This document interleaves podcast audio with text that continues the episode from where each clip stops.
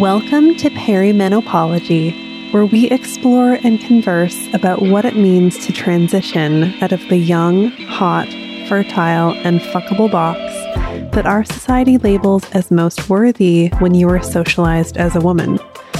Around here, we are all about body literacy and talking about the topics that society tells us are unimportant or inappropriate. I'm Michelle Kapler, reproductive acupuncturist, Chinese medicine practitioner, and master feminist confidence coach, and you've got episode number two. Hello, hello, my friends. Thanks for coming back for episode two. Today, we're going to talk about body image and weight loss during the perimenopausal years. I've chosen to dive into this topic right away in this series because it is the most common issue that is brought up by my patients in the clinical setting and also by my coaching clients. This is a near universal concern for everybody in perimenopause. And of course, there are always exceptions because all bodies and all humans are different, but it is overwhelmingly the most frequent topic of conversation with my patients and clients. So we're going to get into it today. First, I want to give a little content note that I will be talking about body size, body image, fat phobia, weight stigma, specific weights, and dieting for intentional weight loss. So if those things are tough for you to hear about, be sure to take care. And of course, feel free to skip the episode altogether. So, on today's agenda, the plan is to give you a bit of a 101 on what happens in perimenopausal bodies and how that can affect body size and body weight. I'm also going to talk about how society teaches us to think about body size and weight and how we might want to think about it differently. So, to give you an idea of how this sounds in my clinical practice, the conversation often goes like this. Firstly, just to say, people rarely come to see me for acupuncture and Chinese medicine for weight loss alone. I don't advertise that I help people with that, so I don't get a lot of calls about it. People usually seek treatments for some other symptom that they're dealing with. In my clinic, the most common are hot flashes and insomnia in the perimenopausal population that I see. But the conversation almost always ends up heading in the direction of the patient bringing it up during the initial consultation, and it often sounds something like this quote unquote, I've gained weight in the last few years. I've put on this many pounds. It seems to be collecting on this part of my body. The things that I used to do to maintain my ideal body size and weight just don't work in the same way that they used to. I used to be able to go on a particular exercise program or eat a specific diet, and the weight would just come off. And this is no longer the case, and I'm frustrated about it. So, first, before I get into it, I want to acknowledge that some people have lived in a large body for their entire lives and have tried many methods to lose weight just to inevitably put on more weight as a result of chronic dieting and weight cycling, and have faced a lifetime of stigma, unrealistic expectations, and subpar medical care because of their body size. So, if this is you, I want to acknowledge that your relationship and orientation to your weight in your perimenopausal years might be different that being said, I think there will still be some good stuff in this episode for you. What I want to say next is that it isn't a problem to have these thoughts and questions about our weight and our body size. Given the way that we're socialized and conditioned by society and culture, it totally makes sense that this would make us freak out a little bit. And we're going to get into the reasons why in just a little bit. But first, let's talk about what's going on physiologically. When it comes to the shift in weight distribution and volume in the perimenopausal years, there are many factors at play, but there are a few main players that contribute to this change, and those are aging and loss of muscle. I would be remiss if I didn't mention our good friend estrogen, which obviously plays into many of the changes that perimenopausal bodies experience. However, when it specifically comes to the correlation between estrogen levels and weight in the perimenopausal transition, the research still has yet to establish a direct causal relationship between estrogen and an increase in body fat or redistribution. Many of the studies I read in preparation for this episode highlighted that further research is needed to determine if there is a concrete connection between estrogen levels and weight gain in perimenopause, or if it's simply related to aging.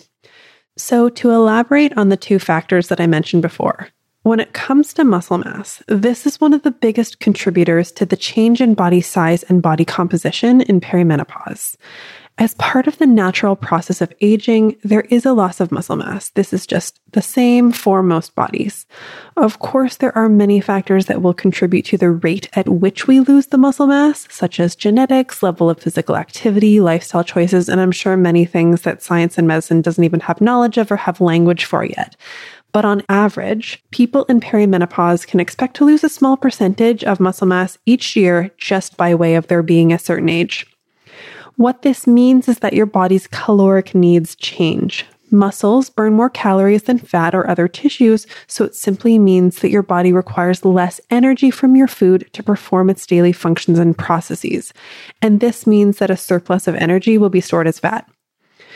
The factors and contributors that I offered and described today are obviously not the complete list, but they have been established in the research as the main ones to be aware of.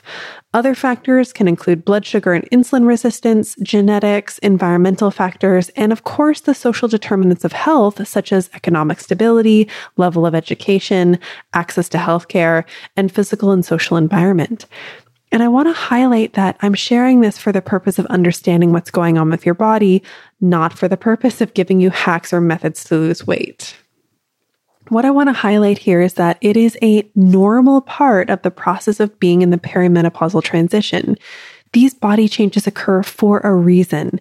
And although there are some increased risk factors for other chronic health conditions, such as heart disease or type 2 diabetes, that are correlated with this transition and change in physiology, it is really interesting to observe that culturally and societally, we automatically jump to extreme pathologization of weight gain or weight redistribution. And I think it's important to question why that is. If we know from the research that what determines the size of somebody's body is actually a complex process that can't truly be reduced to you gain some weight and it's the weight itself that makes you less healthy. Why is the conversation still so centered around intentional weight loss specifically? Why is it the actual weight that we are so hyper focused on when it comes to many changes that our bodies experience during this time in human life. And that's the part that I want to get into next. Why are we so freaked out about gaining weight during perimenopause? And of course, one's relationship to their body size and body composition is highly personal, and people are going to think and feel things about their bodies for all sorts of individual reasons. But I do want to take a look at a few ways that people who socialized as women are conditioned to see themselves and their bodies almost universally. The first one is that when you're socialized as women, you're taught that you should take up as little space as possible, both literally and figuratively. We're taught from a very young age that in order to be worthy and good, we have to make ourselves smaller. We shouldn't gain too much weight. We shouldn't be too loud. We shouldn't be emotional. And we shouldn't be too inconvenient for others. And more specifically, when it comes to body size and body weight, we are conditioned to believe that if you gain weight, you are morally inferior, that you are less intelligent, that you have no discipline, and that you are shirking your societal responsibility to just cost the healthcare system less money. And it doesn't matter the reason why you're gaining weight. It doesn't matter that you're doing all the quote unquote right things and that your body just doesn't get smaller. If you can't accomplish this, you are less worthy than somebody who can. Even if you have a legitimate medical reason, even if you've tried everything, even if you spent your entire life on a perpetual diet trying to be smaller. And while I'm on this rant, I haven't even mentioned questioning if being fat or gaining weight is even bad for you. When you look at the research and medical data, it isn't as simple as the bigger you are, the less healthy you are. It is a much more complex relationship that actually isn't linear. The relationship between body size and poor health outcomes actually exists on more of a bell curve than a line. And if you look at all of the sources of all of the scariest statistics thrown around in mainstream media, such as the number that a lot of us hear that over 350,000 people will die each year because of obesity, or obesity is costing the healthcare system billions of dollars every year If you look at where these numbers come from, they are simply an inaccurate interpretation of subpar research promoted by corporations and organizations that stand to make a lot of money from perpetuating this myth, such as pharmaceutical companies and the weight loss industry. If you want to learn more deeply about this research behind the statements that I'm making, I highly recommend listening to Aubrey Gordon and Michael Hobbs' podcast called Maintenance Phase. They have an episode that's actually called Is Being Fat Bad for You? I'll post the link in the show notes so you can find it easily. So, what I want to highlight here is that there's a lot of societal messaging that goes into our thoughts about our bodies and our body sizes. And a lot of the time, it might not be conscious. And what we want to ask ourselves is do we actually align with these values? Are these thoughts that we're having actually true? And are they reflected in reality? And just to say, even doing just a little bit of digging into the research can help you question the reality of the societally held beliefs that the bigger you are, the worse your health outcomes will be. And on an individual level, that may be true for some folks, but for most people, it's actually a lot more complicated than that. So, with that being said, I want to bring it back to what's going on in your mind. When you think about your body size or distribution of fat on your body changing during perimenopause, what comes up in your mind? What are the thoughts that you have about this possibility or this process that you're maybe already having or experiencing? And you might know these thoughts right away, or you might need to think about it consciously for a few minutes because sometimes we have these thoughts and we don't even know that they're there, or we're not really paying attention because they're already just part of the background noise.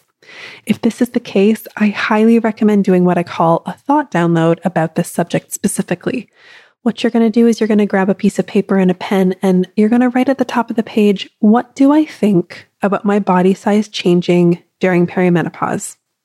And then you're going to set a timer for five to 10 minutes and just write. Empty everything out of your brain and see what comes up. No judgment or interpretation, no filter. Just write everything that comes to your mind. You might be completely unsurprised by what you write down, or you might discover something that's been on your mind that you were totally unaware of. From the list of thoughts that you have pulled out of your brain and written onto the paper, I recommend choosing one of those thoughts, one of those lines. Maybe it's the one that feels the most relevant to you. Maybe it's the first thing that came to your brain, or maybe it's the one that brings up the strongest emotions for you, or maybe just the one that you decide that you want to question. Then you're going to ask yourself a few things. The first one being, how do I feel when I think this thought? What emotions come up in my body when I'm thinking about this? Then you're going to ask, is it actually serving me to think this thought? And if not, what might I think instead that might be actually believable for me? When you are trying on new thoughts, I recommend starting with something neutral and maybe impersonal, something that feels true for you. Some of my favorite thoughts that I like to recommend that tend to work well for my clients are My body is experiencing a normal change in physiology. I have a human body.